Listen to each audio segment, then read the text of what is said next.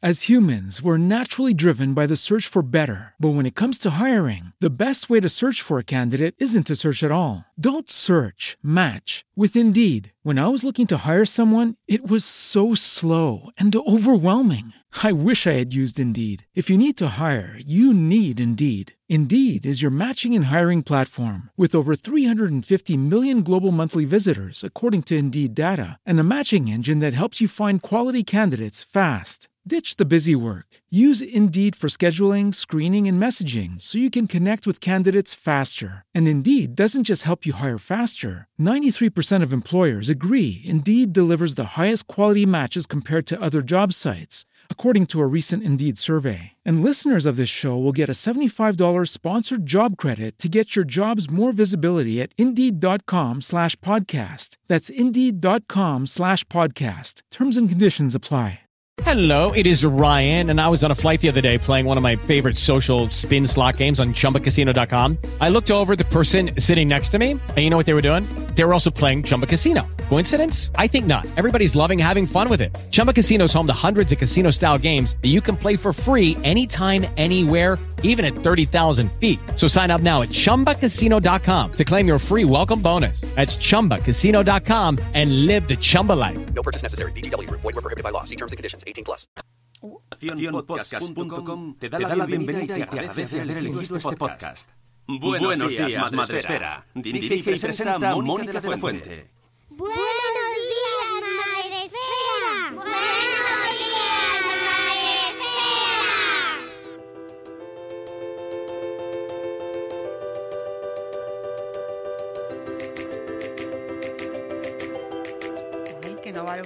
Por favor, ya. Buenos días, madre espera. ¿Cómo estáis, amigos? A veces las máquinas se revelan. No sé si lo sabéis, pero el día menos pensado, pues no te dejan hablar. Y que no se quería bajar la música. Pero ya está, tengo yo el control. Mm, y es viernes, además. Viernes 4 de septiembre. Ya está, ya estoy bajando aquí la música. Ya está. Ya estamos aquí un día más acompañándoos en, la, en el podcast de la comunidad de Madresfera. Y em, son las 10 de la mañana y venimos con una nueva entrevista, con un nuevo invitado que me hace mucha ilusión porque hablé con él hace unos meses y oye, pues siempre gusta retomar el contacto y ver qué pasa, cómo estás, ¿Qué tal de tu vida? ¿Qué, qué tal, cómo vas. Nuestro amigo Juan Viblat, que es profesor, psicólogo eh, y padre. Padre, porque además le hemos pillado ahí en paternidad, Mm. paternidad reciente, no nos olvidemos, y que Sí. nos visita una vez más hoy. ¿Cómo estás, Juanvi? Muy bien, Mónica. Un saludo a todos. Hoy, hoy eh, ¿vas durmiendo un poco más ya? ¿Vas recuperando horas de sueño? Eh, hoy he dormido mejor. Oye, pues eso es Entonces, una gran hoy, tengo, noticia. hoy tengo un buen día, ¿eh? ¡Jo! ¡Qué suerte! ¡Qué bien! Sí, sí, sí. ¿Veis cómo este es un podcast positivo? Que empezamos bien con lo que podíamos empezar Claro. y no, hem- hemos empezado con una buena noticia y es que has dormido bien. Pues me alegro mucho. Eso, yo sabéis que soy defensora firme de que hay que dormir. Lo primero es dormir, lo demás todo es prescindible, pero dormir bien y mucho. Y eso los padres y madres que me escucháis lo sabéis. Es prioridad. Bueno, pero Juanmi no ha venido a hablarnos de si ha dormido bien o no, aunque puede hacer lo que quiera. Ha venido Yo me, puedo, yo me puedo estirar por ahí, ¿eh, Mónica? Tú Lo no sé. me descuerda que... Yo también, pero no, no es el caso, que no quiero que la gente pite ¡Ah! las Ah, paredes, los podcasters que se enrollan al principio de los programas, los odio, y se ríe mucho, nadie. No, vamos a hablar de educación, vamos a hablar Mm. de, eh, de, de infancia y vamos a hablar de diversidad. Porque aquí nuestro amigo Juan Vicente Blázquez Garcés, que suena como más serio, eh, ha publicado un librito. Bueno, lo digo librito porque es fino, pero no es libro, es libro. Ha publicado un Un, libro. un cuen- un cuentito, un cuentito. Cuentito y lo digo con mucho cariño, ¿eh? Eh, Sí. Se llama El planeta cajón y lo estoy enseñando aquí a nuestros amigos que nos veáis a través de Facebook y YouTube, pues lo veis, El planeta cajón, y eh, los que nos estáis escuchando, bueno, pues es, es un libro que se llama El planeta cajón y que está eh, publicado en Círculo Rojo. Y que hemos invitado a Juan Vía que nos cuente eh, qué es esto, que ya nos adelantó un poquito en la primera vez que nos visitó en el espacio Madresfera que hicimos en mayo, ¿fue? Juan. Por, por mayo creo que fue, ¿no? Sí. Allá por mayo. Parece que fue hace años. Hablando sobre el dilema educativo y ya nos Sí. diste ahí unas pequeñas pinceladas sobre este cuento. Pero creo que merece la pena que le dediquemos un poquito más de espacio, de cariño, de tiempo, de atención a este cuento. De mimos. De mimos. claro. Bueno, pues si quieres te cuento un poco. Eh, os cuento Claro. un poco a todos.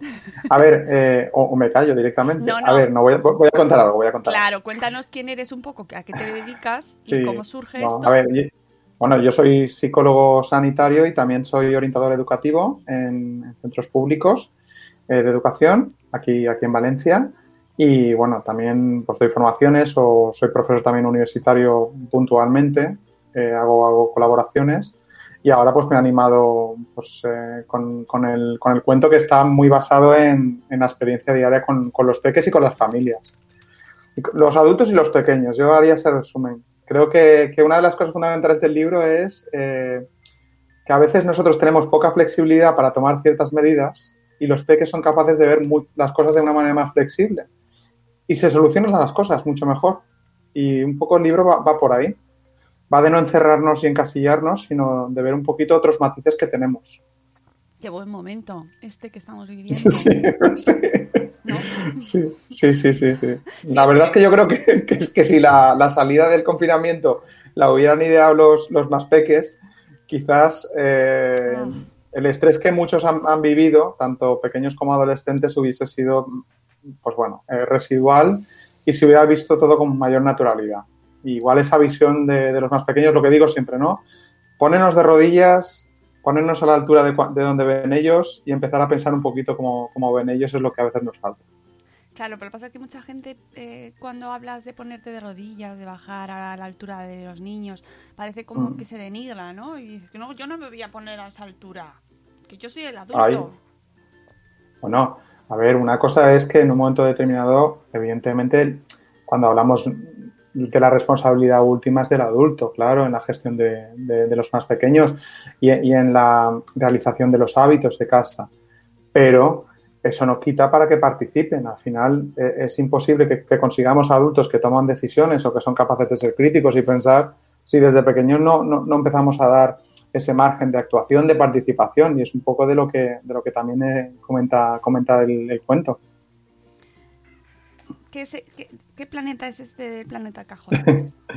A ver, desde luego el que hemos vivido este, este tiempo no es. O sea, no es porque no, no han hecho partícipes a los, los niños, ¿no? Es, es, digamos, una idea que a mí, yo cuando lo estaba escribiendo eh, y haciendo los, los diseños, bueno, aparte que, que, sí que pensé mucho eh, por el hecho de trabajar pues, eh, con personitas con, con discapacidad o con, necesidades de- educativas especiales en que fuera accesible. Y, cuando lo escribía eh, y, veía esa mirada, enseguida digo, jolín, si es que al final nos influyen todas las cosas. Pensé mucho en Tonucci, la verdad, en, ese planteamiento de ciudades más, más cercanas a la infancia, más preparadas para que fuesen parte de, ese desarrollo de los niños, porque la verdad es que hay barrios y, hay, localidades que, es muy triste, pero no hay espacios para poder jugar, no hay, no hay espacios. Creo que hay localidades que sí que lo, que- lo que han conseguido, eh, eh, así como otras no, es, es generar espacios y, y en ocasiones hasta cerrar calles durante este tiempo cuando han salido los niños para que tuviesen más espacios cuando no tenían parques. Y se trata un poco de, de tener esa visión porque al final menospreciar la infancia es menospreciar el futuro, es menospreciar los que van a gestionar eh, también en un futuro cuando nosotros seamos más mayores. Y creo que darles ejemplo de participación y de corresponsabilidad nos va a servir también a nosotros en, en un futuro para que ellos entiendan que nosotros también tend- tendremos que tener voto cuando, cuando seamos más mayores. Y de esto se trata la vida. Vamos, al menos yo la veo así. Sí, los espacios que se han... Es que ha sido muy... eh, un buen ejemplo porque hemos podido ver cómo eh, se han eliminado esos espacios dedicados a, a que, donde podían estar los niños. Primero que se han cerrado, que los parques fueron lo último que se abrió. Mm. El espacio dedicado a la infancia fue, vamos, considerado radioactivo. Prácticamente hay sitios donde todavía no se han abierto. Y serán los primeros que se cierren, seguro. Pero mm, además se ha... Esperemos que no, Mónica. Espero que no, no, espero que no. Esperemos que no. Esperemos que no. Eh, pero además se han apropiado ¿no? en los espacios urbanos, lo hemos visto como, pues por otros motivos, se han expandido los comercios, los bares, las terrazas, Mm. y se han ido adueñando del, del paso urbano, ¿no? del paso de, de, de las, de los paseos, de los sitios donde podíamos andar, pasear, los niños correr. los- Es todo muy significativo de cómo, desde luego, no vivimos en ese planeta cajón. No, la verdad es que es un poco, en términos platónicos, una idea de bien, ¿no? Un, un- lugar donde tenemos que acercarnos, tenemos que acercarnos cada vez, porque eso que tú dices es verdad, pero, pero también hay, conozco pequeñas localidades, por ejemplo, eh, que no ahora, desde hace años, eh, pues eh, una vez al año, alguna acción que tienen que tomar en el tema de inversión, pues ah, hacen participar a los niños, hacen votar qué cosa quiere que, qué quieren que construyan en determinado sitio o, o qué propuestas creen que ne- necesita la localidad. Y yo creo que es verdad que, que la logística en una ciudad más grande será más difícil, pero oye, si se puede ir construyendo ese tipo de cosas, los niños también se van a, a- a sentir parte. Y cuando tú te sientes parte, tú cuidas más las cosas. Que a veces parece que es que son unos gamberros los adolescentes, los niños. Bueno, gamberros pueden haber adultos o adolescentes o, o- pequeñajos en un momento determinado, puntual, ¿vale? Alguna conducta de, de gamberrismo. Pero si le hacemos parte de ese espacio, lo van a cuidar más. Esto es como cuando estamos trabajando en equipo, ¿vale? Los adultos, y todos participamos en esa toma de decisiones, la sentimos propia y la cuidamos, la mimamos, la acompañamos. Y esto es igual, esto es, a veces tan sencillo que, que abruma tener que repetirlo, la verdad. Por mucho que lo repitamos, eh, te aseguro que será serán pocas las veces que lo hagamos, seguro. Em, ¿qué, quiere qué, son los cajones? Explícanos. Para A ver, sí. A ver, los cajones eh, está- bueno, están representados eh, por cuatro colores diferentes y son espacios donde aquí entran, eh, la verdad es que en- entran diferentes conceptos de diversidad, no únicamente, ahora porque estamos hablando de educación, que es un tema muy candente, pero podemos hablar, mm, mm, pues en un momento dado, cuando un- familias deciden no juntarse con, con familias de otros países, por ejemplo. O sea, cuando entra la diversidad o, o cuando no entendemos que hay una diversidad también, y aquí ya entro pues, a nivel incluso eh, sexual. ¿vale? O que decir, oye, nos podemos mezclar y podemos, no en el sentido de, pues, de poder compartir, de saber que hay otras realidades.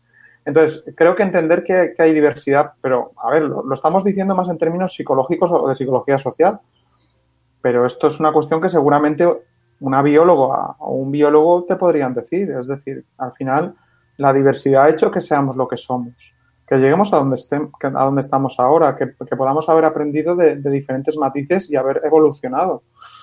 A veces con un éxito mejor y otras veces con un éxito peor, pero eh, es a partir de la diversidad donde uno se enriquece y puede desarrollar ideas y pensamientos. A tener un pensamiento único, por ejemplo, también podían ser pensamientos únicos, ¿no? Si solo pienso en el rojo, creo que el mundo es rojo. Pero si veo que hay un pensamiento que es azul o verde o amarillo, me doy cuenta que el mundo es mucho más rico, que hay otros matices. Estas, seguramente las personas, yo, he tenido la suerte de vivir dos años en el extranjero eh, y además en, piso compartido grande en mi juventud, eh, con gente de África, portuguesa, italiana, francesa, belga, es decir, eh, y los matices desde, desde cómo se preparan las comidas hasta, hasta cuáles son los protocolos de, sa- de saludar o tal, hacen, hacen que, que veas que tú no eres el ombligo del mundo y que hay muchas cosas que incluso a veces son mejores que como tú las planteas. Y va un poco de eso el, el cuento. Va de empezar a enseñar a los niños un- con un lenguaje muy sencillo, muy sencillo, que, que es, que está adaptado para, para todos los tipos de peques, pues ese concepto. Bueno, y también a los políticos que lo quieran leer, yo creo que igual. yo, si hay alguno que se pone en contacto conmigo, yo se lo envío el cuento. se lo regalo. deberían- hay tantos libros que deberían leer eh, nuestros políticos y ayer es que justo que tuvimos una sesión de Chat sobre la vuelta Mm. al cole, eh, los invitábamos desde nuestro Twitter a que leyesen también el libro de Epidemiocracia de Javier Padilla y de Pedro Guñón, que oye, un tándem, ¿no? Eh, Planeta Cajón y luego y mezclando epidemiocracia Epidemiocracia. y oye, van saltando del cuento a- al libro de nuestros amigos Javier y Pedro, que claro, pues es como pedir imposibles, pero pero hombre, el Planeta Cajón sería un regalo fantástico para Yo, yo de, de ver- de verdad que me comprometo. Además, eh, a ver, he generalizado y esto es como decir que todos los psicólogos o todos los maestros son de, de determinada manera, ¿no? En el fondo, hay algunas de las medidas que tenemos en, en- en, eh, bueno, van variando según comunidad, pero que tenemos la suerte de tener porque, porque vamos, yo soy consciente que hay gente que, que este concepto de inclusión y de diversidad lo tiene claro. Eh, hay veces que lo tiene claro y tiene capacidad de acción y hay veces que lo tiene claro y desde arriba pues igual no le permiten eh, llevarlo a la acción. Entonces sería un poco para esa gente que, que igual no lo, no lo ve tan claro, desde luego. Eh, ¿Para qué edades? ah, Esto, esto está pensado para que lo cuenten los profes, para que lo utilicen los profes como herramienta. Sí, a ver, eh, es un libro que, que ya desde que, de- desde que los niños entienden eh, pues un cuento más o menos de, yo te diría pues a partir de los dos años, dos años y medio, eh, hay niños que ya lo pueden entender con la lectura del adulto, ¿vale? Eh, y aparte, eh, al ser visualmente tan sencillo, sí que es verdad que los, insisto, yo porque los quiero un montón, los, los peques de necesidades educativas especiales, es una cosa que van a seguir mucho más fácil. Yo, de ahí un poco, aparte de que a mí el fondo blanco me gusta, es una de las cosas que se utiliza, el fondo blanco con, con la utilización de colores base para, para las explicaciones a los más pequeños y los pictogramas. Es una cosa que, que se suele utilizar. Y, y ya, ya te digo que, que a partir de ahí, evidentemente, pues bueno, después habría que ver el caso de cada, de cada peque, pero desde esas edades ya se podría. Y insisto, yo se lo he dado a adultos que creo que también lo tenían que, que se lo he recomendado para que lo leyesen. ¿eh? Adultos cercanos, cercanos a mi círculo, familiares. familia. Digo, mira, toma. O sea que Le- yo, le- yo le- que lo tengo, ¿no? Ha sido ahí como. Yo, que- esto es como, ¿no? Hay, hay veces que dices, uy, me han regalado una colonia en Navidad, ¿por qué será? ¿no? Pues esto es un poco, es un poco me han regalado. Vale, pues un poco así, un poco así. Desde el cariño siempre y desde sin acritud. A ver, aquí hay una cosa muy importante y es que eh, en todas, o sea, en un cuento, hasta el cuento que te pueda resultar más ajeno, eh, la historia que te pueda resultar más, que, eh, con la que te quedas más indiferente, puedes extraer cosas útiles. Y esto también implica un poco la actitud de, de la persona que, que se posiciona frente al libro. ¿No? Y este es un libro al que, Mm. frente al que hay que posicionarse pues de- con, con una actitud de, a ver, ¿qué me vas a contar? ¿Qué es esto, no? Claro. Pero me parece que hay- es primordial y hay que poner una nota al principio del libro, ¿no? A ver, yo, yo, yo- y, y esto creo que lo comenté la otra vez y es verdad, es decir, hay gente que lo ha leído y me ha dado matices, es decir, porque yo he pensado en dos o tres cosas que tienen que ver con la diversidad y me han dicho, mira, yo también he pensado en esto. Y es verdad, de hecho, está, está hecho de forma que, que sea cercano porque, porque al no contextualizar en, en, pues, en una granja, en, un, en una ciudad, en una casa, en una montaña, sino que está abierto el contexto, cuando uno lo lee puede, puede intentar asumirlo cerca de lo que le está pasando. Eso por una parte, eso le puede acercar. Y por otra, eh, yo me animo a que, que, lo intenten compartir con personas que lo hayan leído, porque igual le dan otros matices que a partir de ahí surge el conflicto. Espero que no para que llegue a las manos. Mira cómo surge el conflicto. Eh, de verdad, con el libro. Leyendo un cuento yo ya me voy. ¿Sabes? Ya. De, ya, ya sería lo último, pero te, también te digo que no me extraña, porque yo qué sé, lo mismo te pueden decir que ahora no es el momento de que se junten colores, porque es que hay que mantener los grupos estancos, ¿sabes? Y los grupos burbuja. Mm, no lo sé. Bueno, yo lo de los grupos burbuja, Mónica, yo estoy un poco, aquí tengo que romper una lanza, estoy un poco en contra. Yo que lo llamen estancos o estables, ahora te explico. Vale, Pero es que los, los inve- los investigadores estaban hablando de grupos burbuja con grupos de 5 a 7 niños. Es decir, vamos a ver, estos eran grupos estables, pero burbuja como marcaban a nivel de investigación no son, son estables. ¿vale? Porque las interacciones, cuando más niños hay, pues más interacciones posibles, ¿no? Eh, y esto es como todo. Entonces, a- a- yo, yo rompo una lanza, no son burbujas, son estables, ya está. Me parece bien. Entonces, ya sabes cómo somos que repetimos los términos ahí, nos los van Sí. diciendo y pues... A ver, es que es muy llamativo. Yo, yo, yo reconozco que creo que, que el término no está, no está elegido al azar. ¿eh? O sea, creo que, que han visto un filón, ¿vale? Eh, desde arriba para que ese, para que ese término se repita. ¿no? Pero el concepto de, de grupo burbuja no es realmente ese, es mucho más pequeño.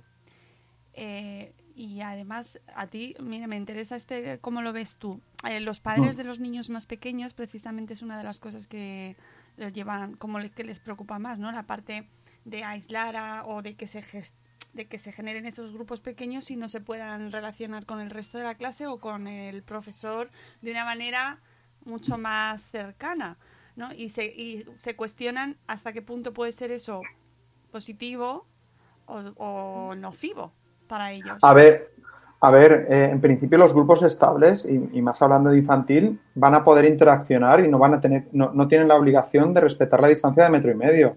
Es decir, vamos, yo conozco a muchos, muchas, sobre todo muchas maestras de infantil, y vamos, no tengo ninguna duda de que van a mostrar afecto, comprensión, cercanía, vamos, lo tengo clarísimo. Es decir, y es que no puede ser de otra manera, y más en esta etapa.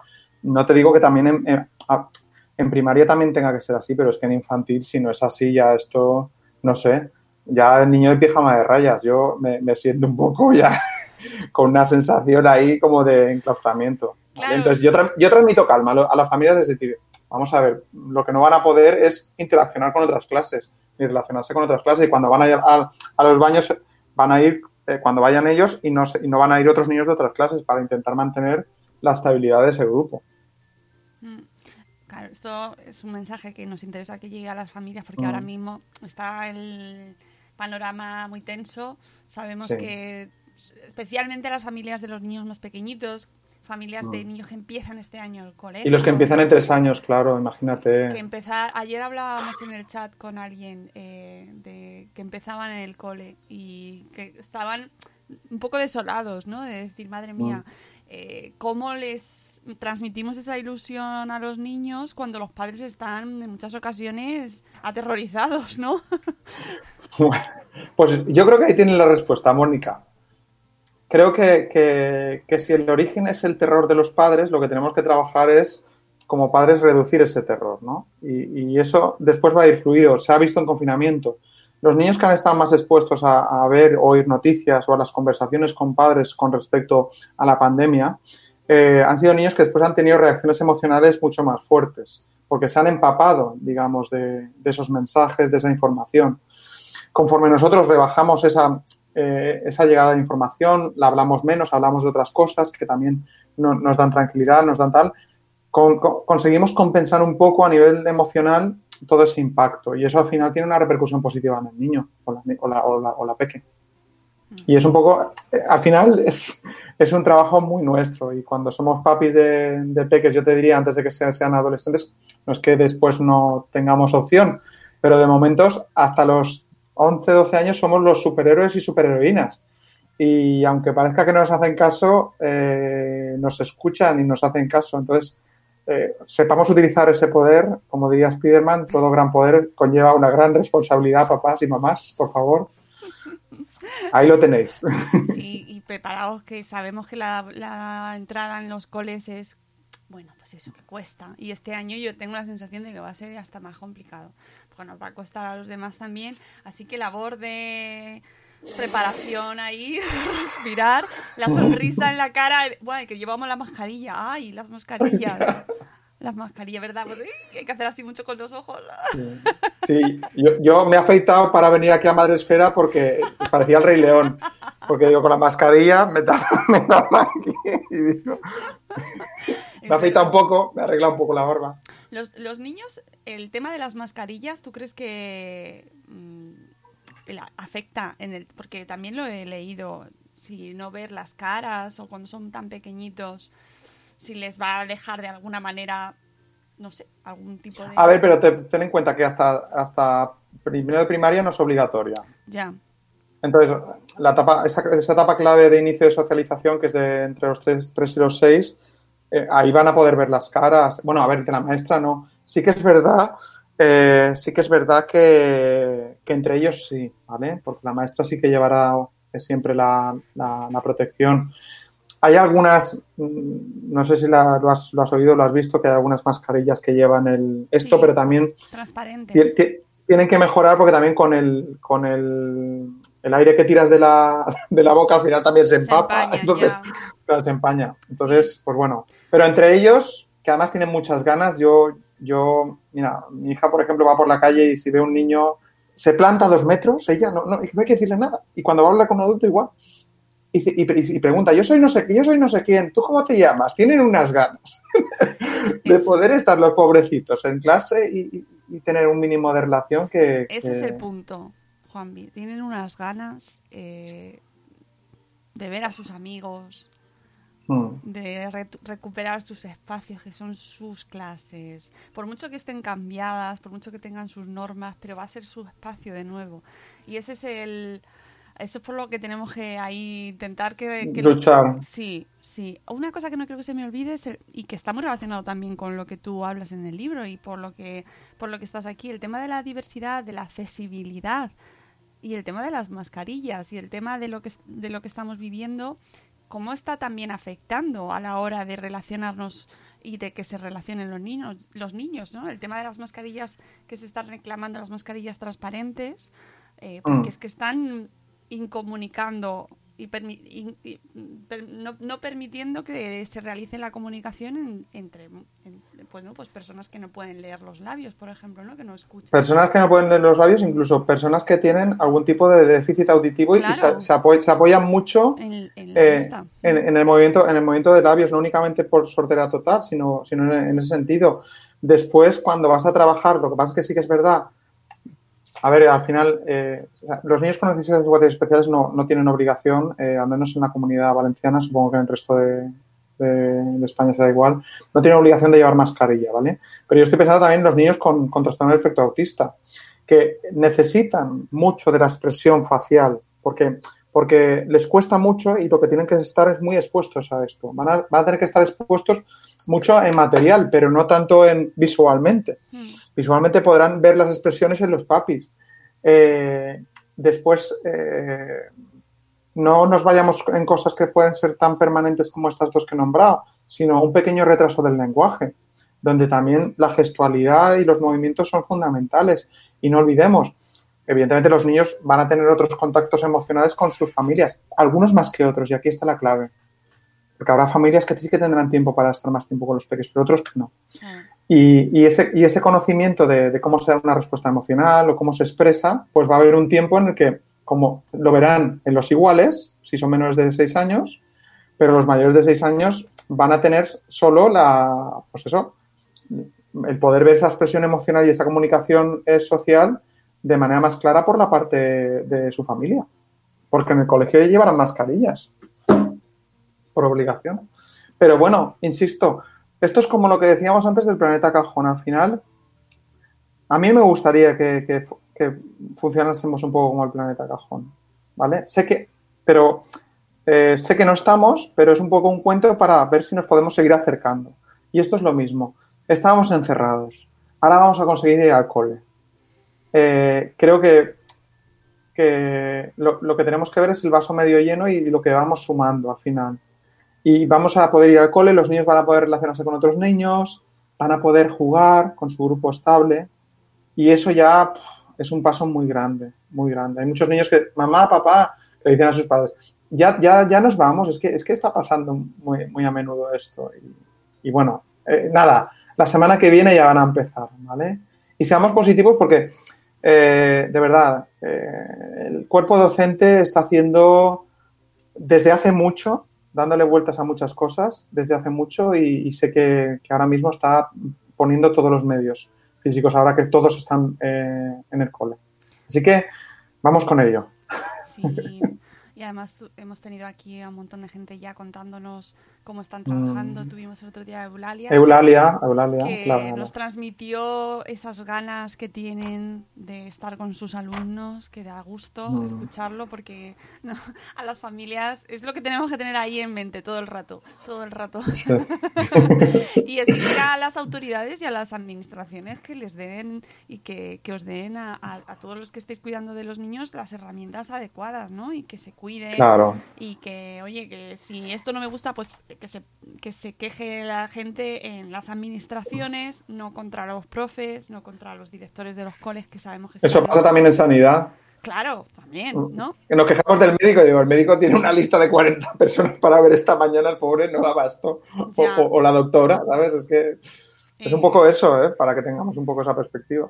¿Cómo, mm, cómo es ese planeta cajón ideal al que, ten- al que, al que queremos ir?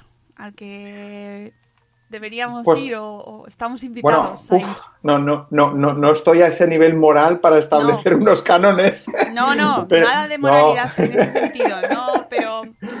eh, Sí, no, te he entendido, era una broma, píntanos, píntanos ese planeta para, para invitarnos a, idealmente, ¿no? ¿Cómo, ¿Cómo vamos hacia él? A ver, a ver, ir hacia él, cosas que se pueden hacer, por ejemplo, hacer una cosa que pocas veces hacemos, ¿vale? Que es dialogar, ojo. Y ahora me explico por qué. Porque el diálogo supone exponer unas ideas y poder rebatirlas y oír otras ideas y poder rebatirlas. Y poder salir del diálogo a veces con unos conceptos que tú no tenías desde el principio. Muchas veces lo que llamamos dialogar es simplemente hacer un monólogo uno y hacer un monólogo otro. Entonces, si desde la perspectiva del planeta cajón sería, hay otros colores, hay otras formas de pensar, mm, las cosas, pocas veces, pocas veces las cosas son malas o buenas. Mm, Todo tiene matices. Entonces, creo que una cosa tan habitual como una conversación puede convertirse en, acercarse al planeta cajón, Mónica. Y esto lo podemos hacer todos. Es un poco mm, ponerle voluntad y, poner enfoque y abrir un poco el pensamiento y tener escucha activa. Digo, solo es eso, ¿sabes? ¿Te parece poco?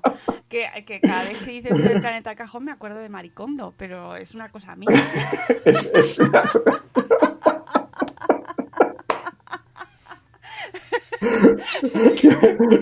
Tú ahí te imaginas a Juanmi en casa, tal, tal, no sé qué. Pues no, todo lo contrario. Claro, luego está el cajón. El cajón de que está todo revuelto y el cajón de Maricondo, con sus compartimentos de Ikea, su todo ordenadico, sus braguitas de pie. su- Es que luego el cajón hay que ordenarlo. Claro, a ver, a ver, yo- esto es un poco por lo que hablábamos, que no hay cosas ni buenas ni malas. La verdad es que sí que es verdad que el caos y el orden, ¿no? Eh, eh, y si- de hecho, eh, si tienes ahí el libro que te he visto, eh, Sí, eh, mira la dedicatoria, Mónica. A ver, ¿la leo? Si quieres, sí, sí. Vale. Léela. Para que la siguiente generación ría más, juegue más. No, no, pero la tuya no, la del libro. Ay, ¡Ah! ah. la, del, la del libro, la del libro. La, la, la... Perdón. El, el libro, el libro tiene una dedicatoria. Ah, vale, vale, vale. Espera. El libro tiene hojas, partamos de ahí. En una de las hojas. Empieza por ahí, hombre. Joder, que, que que estamos en planetas diferentes. A mis maravillosos cajones desordenados. Desordenados. Ahí ¿vale? está, ahí está. Yo creo que, que- que, a ver, el- se trata de, de a veces saber que todo tiene que tener un orden, pero que saber que el desorden, y de hecho podíamos ir hasta temas como la creatividad. Es decir, al final, ser creativo muchas veces no es encontrar una idea nueva, sino conectar los puntos de manera diferente. Y si estamos en una situación tan encajonada, a veces es, es- es complicado. Chúpate esa, maricondo. A ver, a ver si me va a enviar una legión de- de- de- de, De señoras corea- coreanas. Mm, que vamos a ordenar la casa. Oye, pues las invitamos a todas ellas si quieren venir, pero, Sí. pero bueno, que, que, mm, no, es- a mí me encanta darle vueltas a los conceptos y jugar eh, con el caos, con el orden, ¿no? Cómo interaccionan ellos y de creo creo que me parece además es muy rico hacerlo con los niños, ¿no? Y como eh, ellos juegan con esos conceptos, ¿no? As- Con, con Sí. la mezcla, con la cómo se cómo se gestionan esos esos grupos que se hacen. Esto puede parecer muy abstracto, Mm. pero baja- lo podemos bajar mucho a la, a la Y realidad. y- y hay que saber un poco. Yo aquí pongo varios ejemplos, además voy a poner varios ejemplos de infantil, ¿no? Hay veces que yo he visto decir, no, el, el pelo se pinta o negro, marrón o amarillo, o rojo, por el pelirrojo. Lo está pintando verde. Es que lo pinte verde. Que el niño o la niña ya ven que hay personas que hay de diferentes colores y la mayoría son marrones o negros o, o más rubietes. Que lo pinte como lo está viendo en este momento, por ejemplo. ¿Vale? Y ahora, esto, por ejemplo, desde la visión del niño que se ve creativo, ¿vale? Y se enfrenta a una realidad de adulto que no es creativo. Ahora te lo pongo al revés. Y he visto también maestras que de repente dicen, voy a hacer aquí un círculo en el, en el suelo con, con unas tizas en medio de clase, ¿vale? Y de repente los, los, al- los alumnos decir, no, profe, que en el suelo no se pinta, Ya. ¿vale? Entonces, creo que, que muchas veces hay que hacer este tipo de cosas para valorar, uy, creo que ahora tenemos que aportarles más en la parte más de desorden o más de visión amplia y otras veces en la parte más ordenada, ¿no? Y esto evidentemente depende de, de- de muchos matices de cada niño y, y de cada grupo en este caso. Pero bueno, es curioso, es curioso. Antes hablabas de, mm, de otro enfoque que me parece súper actual y precisamente he hablado en un hilo esta mañana de eso, que era el tema de escuchar otros, ¿no? De tener en cuenta otros colores, de no, eh, de, de no cerrarnos en un único argumento, del diálogo, ¿no? De escuchar y, y entender lo que nos está diciendo la otra persona y aceptar ese debate en esos términos y no solo en ese monólogo que hacemos muchas veces. Y, y qué importante eh, en el mundo en el que estamos ahora mismo, Juanvi, qué concepto tan... Ah, pero es un concepto que no- esto, esto viene de los griegos. Ya, ya, que no se ha inventado ahora, está claro, Vale. pero, que no, pero que sobre el que es necesario volver muy a menudo. Sí.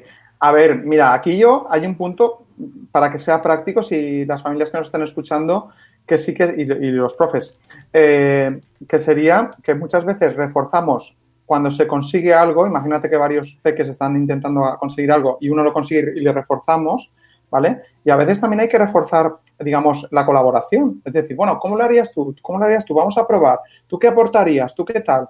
Y que ellos entiendan que participando todos podemos enriquecernos y conseguir algo entre todos. Yo creo que ese tipo de tareas, eh, de manera experiencial, facilitan que el peque tenga esa visión. Ahora, si nuestro punto de vista es, lo has conseguido, bien otra vez tú, no sé qué, no sé cuántos, al final es normal que después, eh, en un debate o en un diálogo, queramos proteger nuestra autoestima defendiendo nuestra idea. Y el debate no, no- no va sobre Mónica o sobre Juanvi. El debate va sobre conseguir qué ideas son mejores para todos. ¿Vale? Esto sería un poco en términos económicos de la teoría de juegos. ¿Qué, qué nos suma a todos? Y esto es un concepto que, que hay veces que, que no lo introducimos y que es súper importante.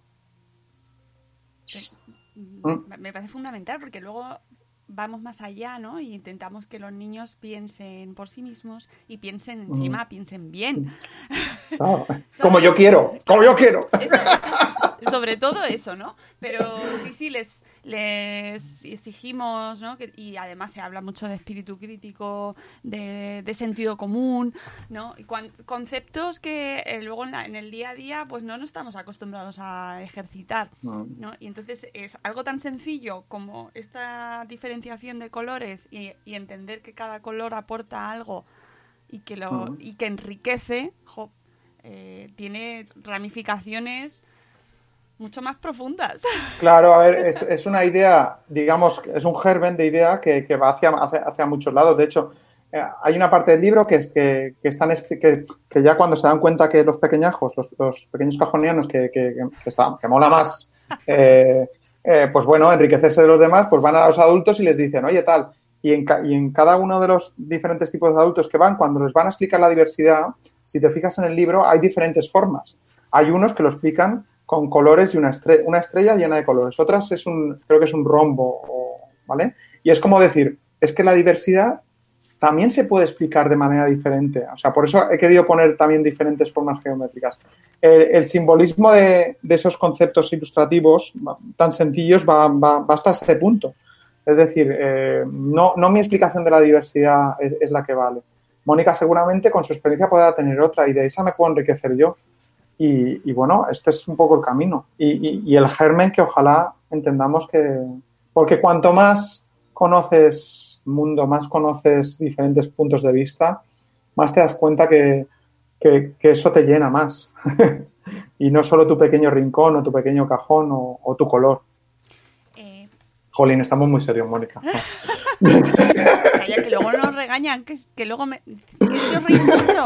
Y es un tema muy serio. Y no, se- y no nos reímos. Bueno, en el programa 875 que llevamos ya. o 76, eh, que es un tema temazo. Y a mí esto que, mm, que vas contando me lleva directamente eh, al tema de la inclusión en, en, Mm. las, en los coles. Mm. Uf, eh, ahora el tema de la inclusión está complicado en muchos aspectos eh, y, también el trabajo, digamos, eh, pero bueno, la inclusión, la inclusión. eh, efectivamente, si existe diversidad no es para estar separada. Es decir, yo sé que hay rojo, yo sé que hay azul, no, bueno, pero esa diversidad se entiende y se enriquece a partir de esa inclusión, ¿no? A partir de, de entender esa realidad. Pues yo, yo, además, yo recuerdo de pequeñito, eh, eh, no me acuerdo ahora qué, qué familiar mío me dijo, no te juntes con tal persona que es no sé cuántos, ¿no? Y seguramente si, si hacemos un poquito de memoria, en algún momento alguno de nosotros nos han dicho esto y sin querer nos ha marcado. Y ahora que somos adultos y, podemos tener algo de, reflexión, igual pensamos, ¿y por qué? ¿Y por qué no podía estar con este otro niño? ¿Sabes? Si en principio eh, no había nada grave, ni estábamos jugando, nos divertíamos. Y yo sí que tengo que decir que la inclusión des- desde que yo era pequeño, allá por el Pleistoceno superior, a- hasta ahora, ha mejorado, ha mejorado. Que ahora va a haber un retroceso como muchas otras cosas. Eh, yo estoy muy preocupado, que si quieres ese tema lo tocamos tal, con el tema de, de la mujer eh, y del trabajo y de eso. Pero bueno, eh, creo que la inclusión eh, nos, nos hace ver el mundo de manera diferente y, es muy bonito ver ahora niños en coles que tienen otros niños con una diversidad y, una identidad muy diferente o que incluso cambian de identidad a nivel, a nivel de, sexo eh, y, y todo fluye. Eh, Y hay matices y hay que seguir mejorando porque, porque evidentemente hay cosas que tienen que cambiar. Pero yo, como siempre, como te decía, quiero ver el vaso medio lleno. Estamos yendo hacia adelante. Va a haber parones, pero estamos yendo hacia adelante. Porque antes, antes te estoy hablando igual, creo que del año 80, 81, por ahí, eh, las personas con discapacidad motora ni siquiera podían tener acceso a, un centro educativo. ¿Vale? A veces partía de la propia voluntad de- de- del equipo directivo. Entonces, tenemos, eh, tenemos un recorrido hecho y hay que seguir ganando, ganando espacio. Jolín, otra vez serio. Ya, bueno, este tema, este tema sí que... este con la- os quiero decir que con la diversidad y con la inclusión nos reímos mucho también todos, ¿eh? los niños y los mayores. Que no solo ponernos serios, pero bueno, No, es que me ha salido así. que son, son temas que, que las familias lo, lo sufren y los niños también, y los niños y las niñas, eh, pues vemos, nosotros desde Madrefera, vemos mucho este debate, ¿no? De, em, especialmente ese debate enconado entre las familias que eh, quieren que sus hijos con necesidades especiales estén en centros... eh, Mm. bueno, Ordinarios, que se llaman, ordinarios, se llaman sí, centros ordinarios. exactamente, y los que no, que quieren que vayan a centros especiales donde eh, Mm. pues eh, están ellos consideran que van a estar mejor atendidos. Y en ese debate nos seguimos moviendo, que, que por cierto ahora mismo está mm, opacado porque Mm. estamos a otras cosas, pero que sé que está ahí en la por debajo, latiendo, ¿sabes? Pero yo, por ejemplo, con- que ese- esos temas los conozco bastante, yo intentaría no ser, lo único que podría decir, y tiene un poco que ver también con la parte de flexibilidad que hablaba al principio, con respecto al cuento, es intentar no ser tan binario, ¿no? Al final las cosas no son tanto unos y ceros. Yo, yo cuando pienso en una, en una respuesta educativa o en una medida, que además no la pienso yo, que aquí he hablado en singular, pero vamos, las respuestas educativas son plurales, ¿vale? Al igual que la ciencia, no se puede entender la ciencia de manera eh, singular. Eh, con el equipo, con el equipo docente, con la familia. Yo me he sentado con la familia también para ver cuáles son sus, sus, eh, sus expectativas, sus inquietudes, su tal.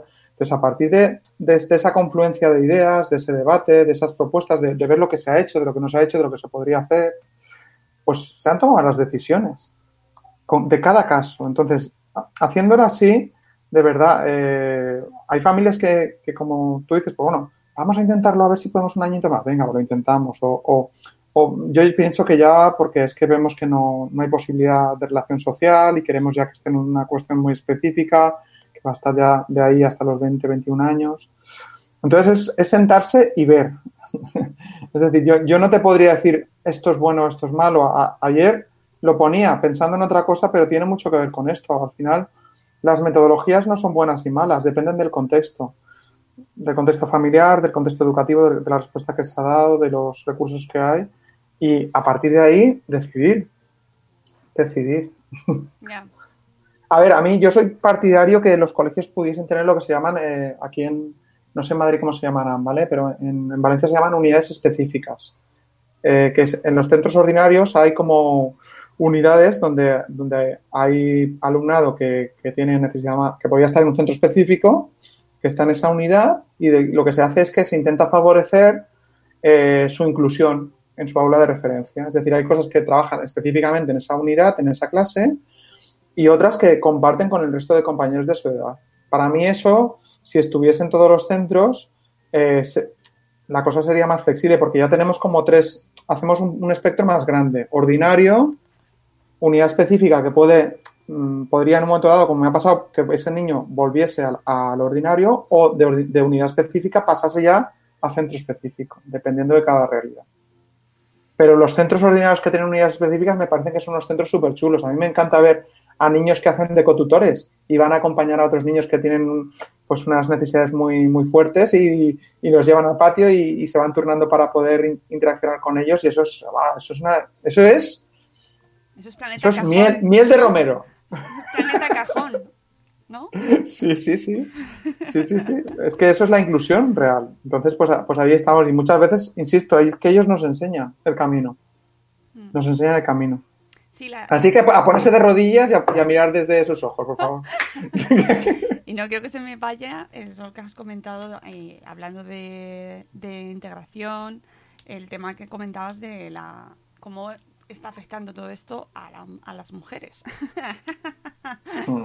Porque es que justo he compartido esta mañana eh, una noticia, un artículo en el país del país que hablaba sobre y que es que es palpable y lo podemos ver cómo está afectando de manera bueno, brutal. O sea, es que y lo vemos ahora y lo vamos a ver en los próximos meses, como las mujeres son las que... em, Van a caer. Sí,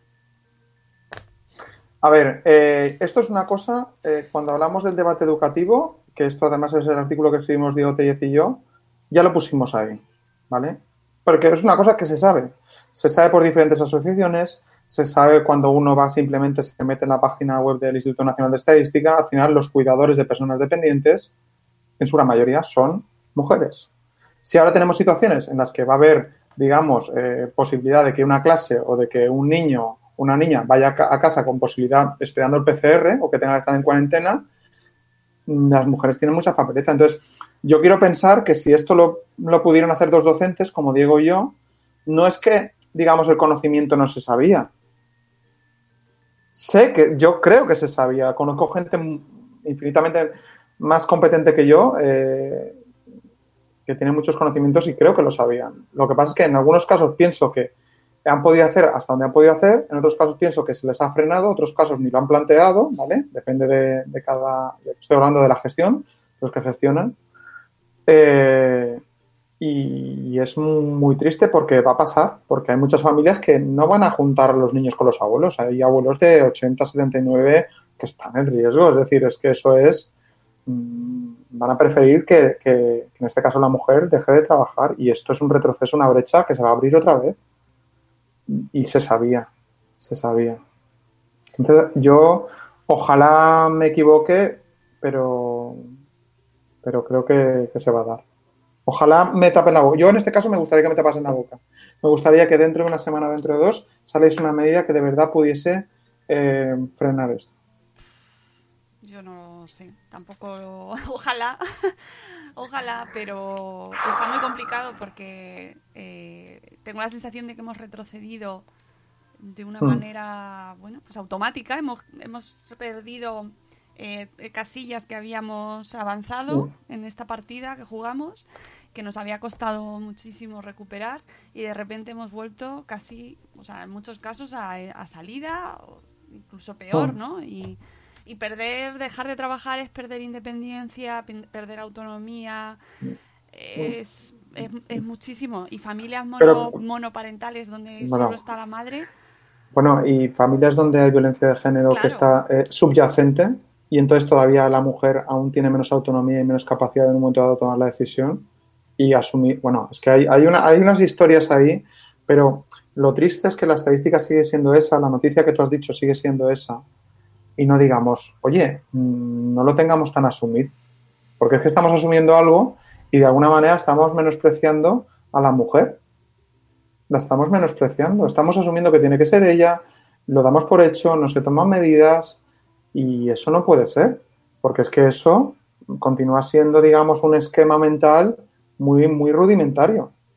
Muchísimo. Y esto es un mensaje también para las generaciones que van por bajo que tampoco es muy bueno.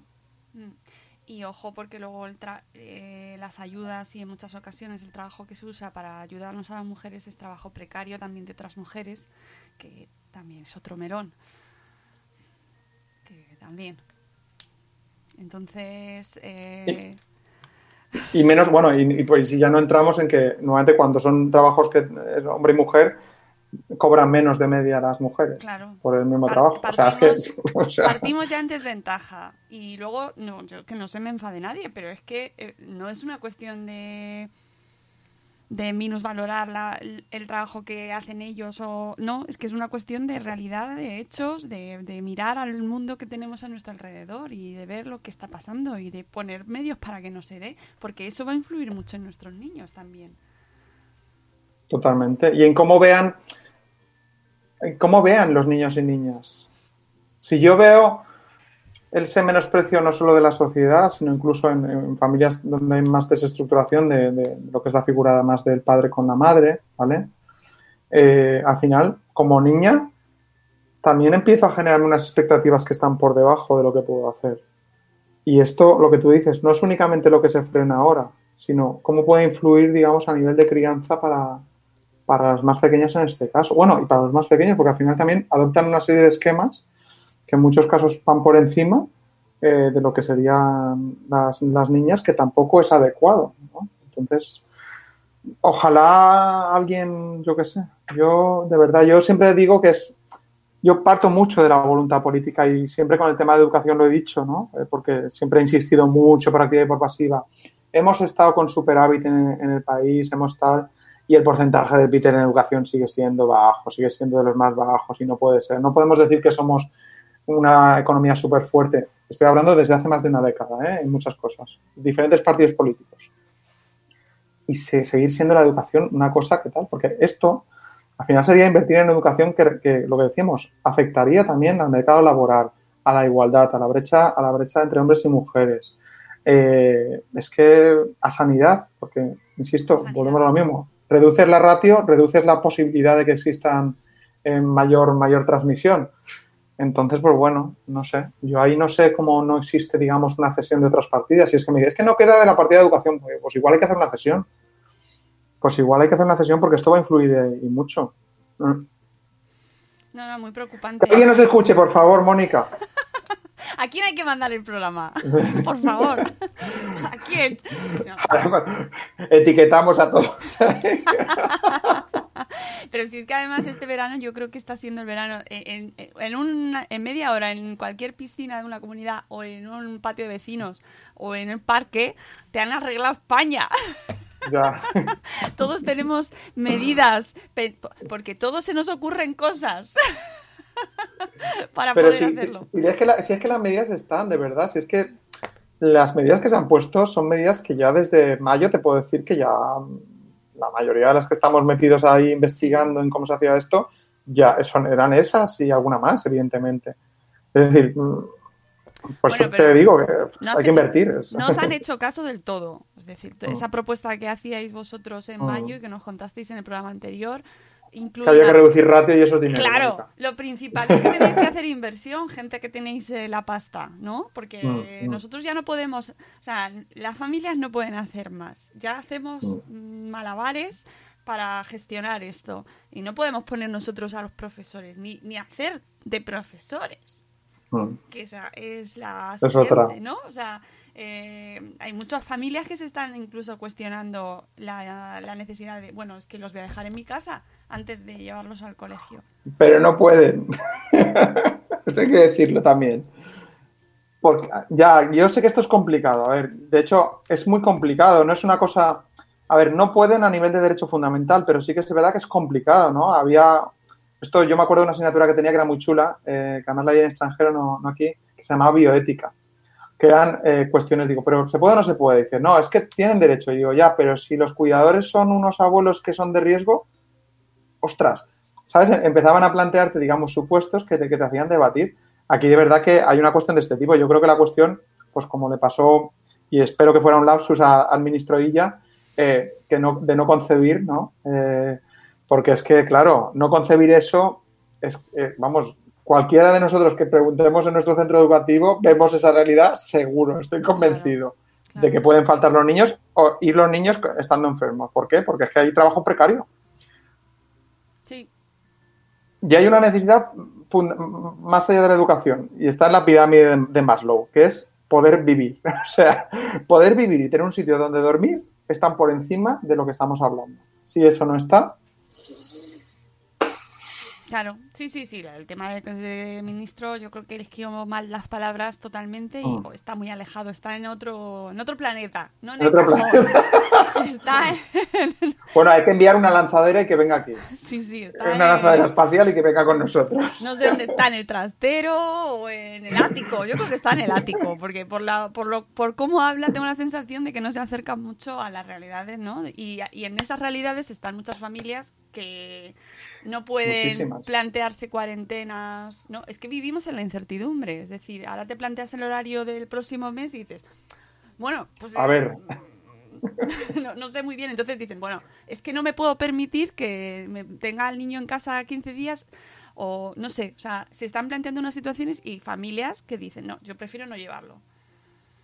A ver, yo, yo enti- yo entiendo, entiendo el malestar, pero vuelvo a- pero voy a decir una cosa que sí que estoy repitiendo y que, es verdad. Es decir, al final es eh, eh, los maestros están y las maestras eh, están poniendo todos los medios, humanos y no humanos, quitándose horas y de- como hicieron los sanitarios, poniendo más horas al día de las que, de las que tienen por, por contrato.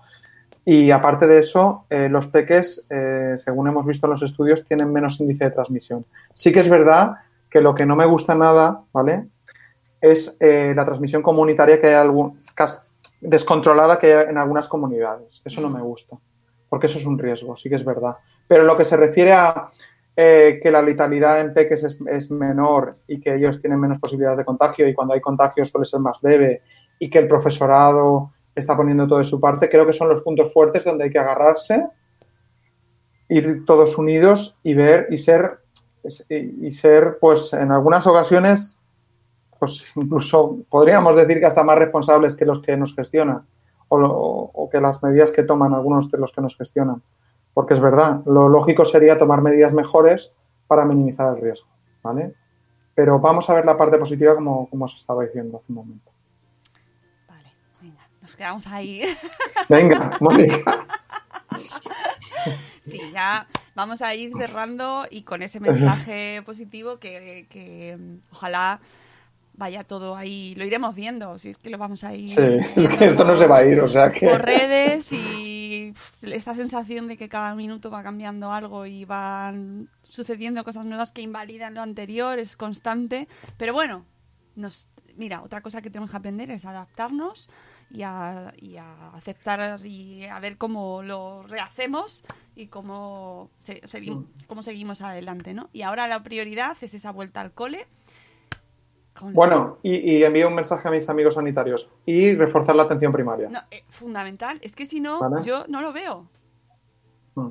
O sea, lo de la, lo de la atención primaria es que es tan preocupante. Ahora mismo simplemente para los protocolos de cara a volver al cole, eh, con la fiebre, con la fiebre de un niño, y que tengas que llamar a atención primaria, donde ya están desbordados sin haber empezado, Se me ha empezado. yo no sé, no sé si es que nos tienen que poner una línea especial para padres o porque es que no sé cómo se va a hacer. Y no, no, no quiero yo ponerme aquí tremenda, pero es que es verdad que me genera muchas Mm. dudas.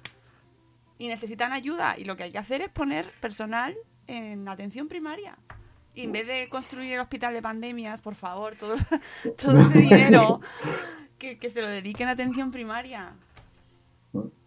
Sí, sí, a ver, yo, es que a mí no me tienes que convencer. no, no, sí. es que, me- pero es que me duele en el alma, porque es que ahí es que lo estamos viendo, lo estamos viendo, lo están diciendo, nos lo están diciendo la gente de atención. Yo creo que, la- que, por desgracia se van a tomar las medidas. Yo, mira que yo soy, yo soy más de, de la vertiente, como en algunos países más, eh, mira, en el ámbito sanitario, uno de los países más de, de corte preventivo es Cuba, por ejemplo, ¿no? Que la atención médica es más preventiva, más que, más que digamos una vez a-. Pero nosotros somos más de que haya el problema y entonces ya veremos. Entonces seguramente lo que vaya a pasar es que en, algún, en algunas zonas o en algunos barrios haya problema y entonces tendrán que, no habrá otra que meter ahí personal sanitario, seguramente. Bueno, pues Bueno, lo veremos. Espe- cruzamos dedos y esperamos que los gestores eh, se lean escuchen el programa. El planeta, el planeta cajón, amigos, eh, que tienen mucho fundamento, que son poquitas páginas, pero que dentro, Sí. como habéis visto, esto solo es un pequeño, un pequeño bosquejo de lo que hay ahí, ¿no? Que os invitamos a que lo leáis, que lo podéis encontrar en la web de Círculo Rojo, ¿verdad, Ja- eh, Juan? En Amazon también. en Amazon también, y que, que profes, eh, educadores, gente que estáis en contacto con niños, padres, familias, bueno, pues que, que lo regaléis, ¿no? Que es un detalle, esto es un... Te lo voy a regalar. ¿Por qué me regalas esto? Ah, Esto y el año pasado Colonia. porque te quiero, toma. Así que eh, muchas gracias, Juanmi, mucha suerte Bueno, con, con el Mónica, un placer, un placer como siempre. ¿eh? Nada, nos encanta, anda, que no nos lo pasamos bien nosotros, hablando con, con nuestros amigos. Y que os cuidéis mucho, cuídate mucho, tú y los tuyos, Siempre. ahora en estas semanas que vienen. Amigos, nosotros nos vamos y volvemos el lunes con la agenda a las 7 y cuarto de la mañana. Esto empieza ya ahí, en marcha. Pa- eh, disfrutad este fin de semana, cuidaos mucho. Y antes de irme voy a poner, espera, quédate, eh, Juanmi, no te vayas, porque voy a poner un greatest hit que tenemos aquí en Madresfera dedicado a todas nuestras madres que estáis ahí escuchando y que eh, es de una bloguera nuestra querida de Lucy Chivimundo. Ya veréis qué chulo es. Con esta canción te voy a enseñar un concepto clave de la paternidad. Bipolaridad, bipolaridad. Si de tu progenie estás algo cansada y no piensas más que echarte en el sofá. Bipolaridad, bipolaridad. Tener un rato libre, pausar el ser mamá. Darte una ducha y poderte depilar. Bipolaridad, bipolaridad. Cuando lo consigues y en otro lado están, los echas de menos. Maldita soledad. Una maravilla, una maravilla. Verdades como puños, verdades como puños. Una maravilla que estamos sintiendo ahora con muchas cosas más, pero que me apetecía rescatar, que esto tiene muchos años, ya no lo mando Lucy, pero que hay que rescatar estas joyas madres esféricas. Amigos, que nos vamos, que os queremos mucho y que cuidaos un montón. Hasta luego, Mariano. Adiós, Juanvi. Un abrazo grande. Adiós a todos. ¡Hasta mañana! ¡Hasta mañana!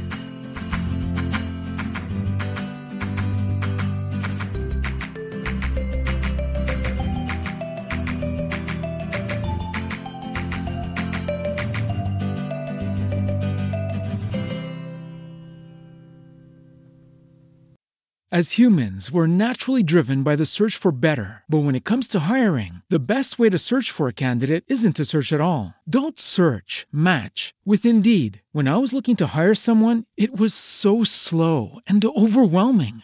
I wish I had used Indeed. If you need to hire, you need Indeed. Indeed is your matching and hiring platform with over 350 million global monthly visitors, according to Indeed data, and a matching engine that helps you find quality candidates fast. Ditch the busy work. Use Indeed for scheduling, screening, and messaging so you can connect with candidates faster. And Indeed doesn't just help you hire faster. 93% of employers agree Indeed delivers the highest quality matches compared to other job sites, according to a recent Indeed survey. And listeners of this show will get a $75 sponsored job credit to get your jobs more visibility at Indeed.com slash podcast. That's Indeed.com slash podcast. Terms and conditions apply. With Lucky Land slots, you can get lucky just about anywhere. Dearly beloved, we are gathered here today to. Has anyone seen the bride and groom? Sorry, sorry, we're here. We were getting lucky in the limo and we lost track of time. No, Lucky Land Casino, with cash prizes that add up quicker than a guest registry. In that case, I pronounce you lucky. Play for free at LuckyLandSlots.com. Daily bonuses are waiting. No purchase necessary. Void where prohibited by law. 18 plus. Terms and conditions apply. See website for details.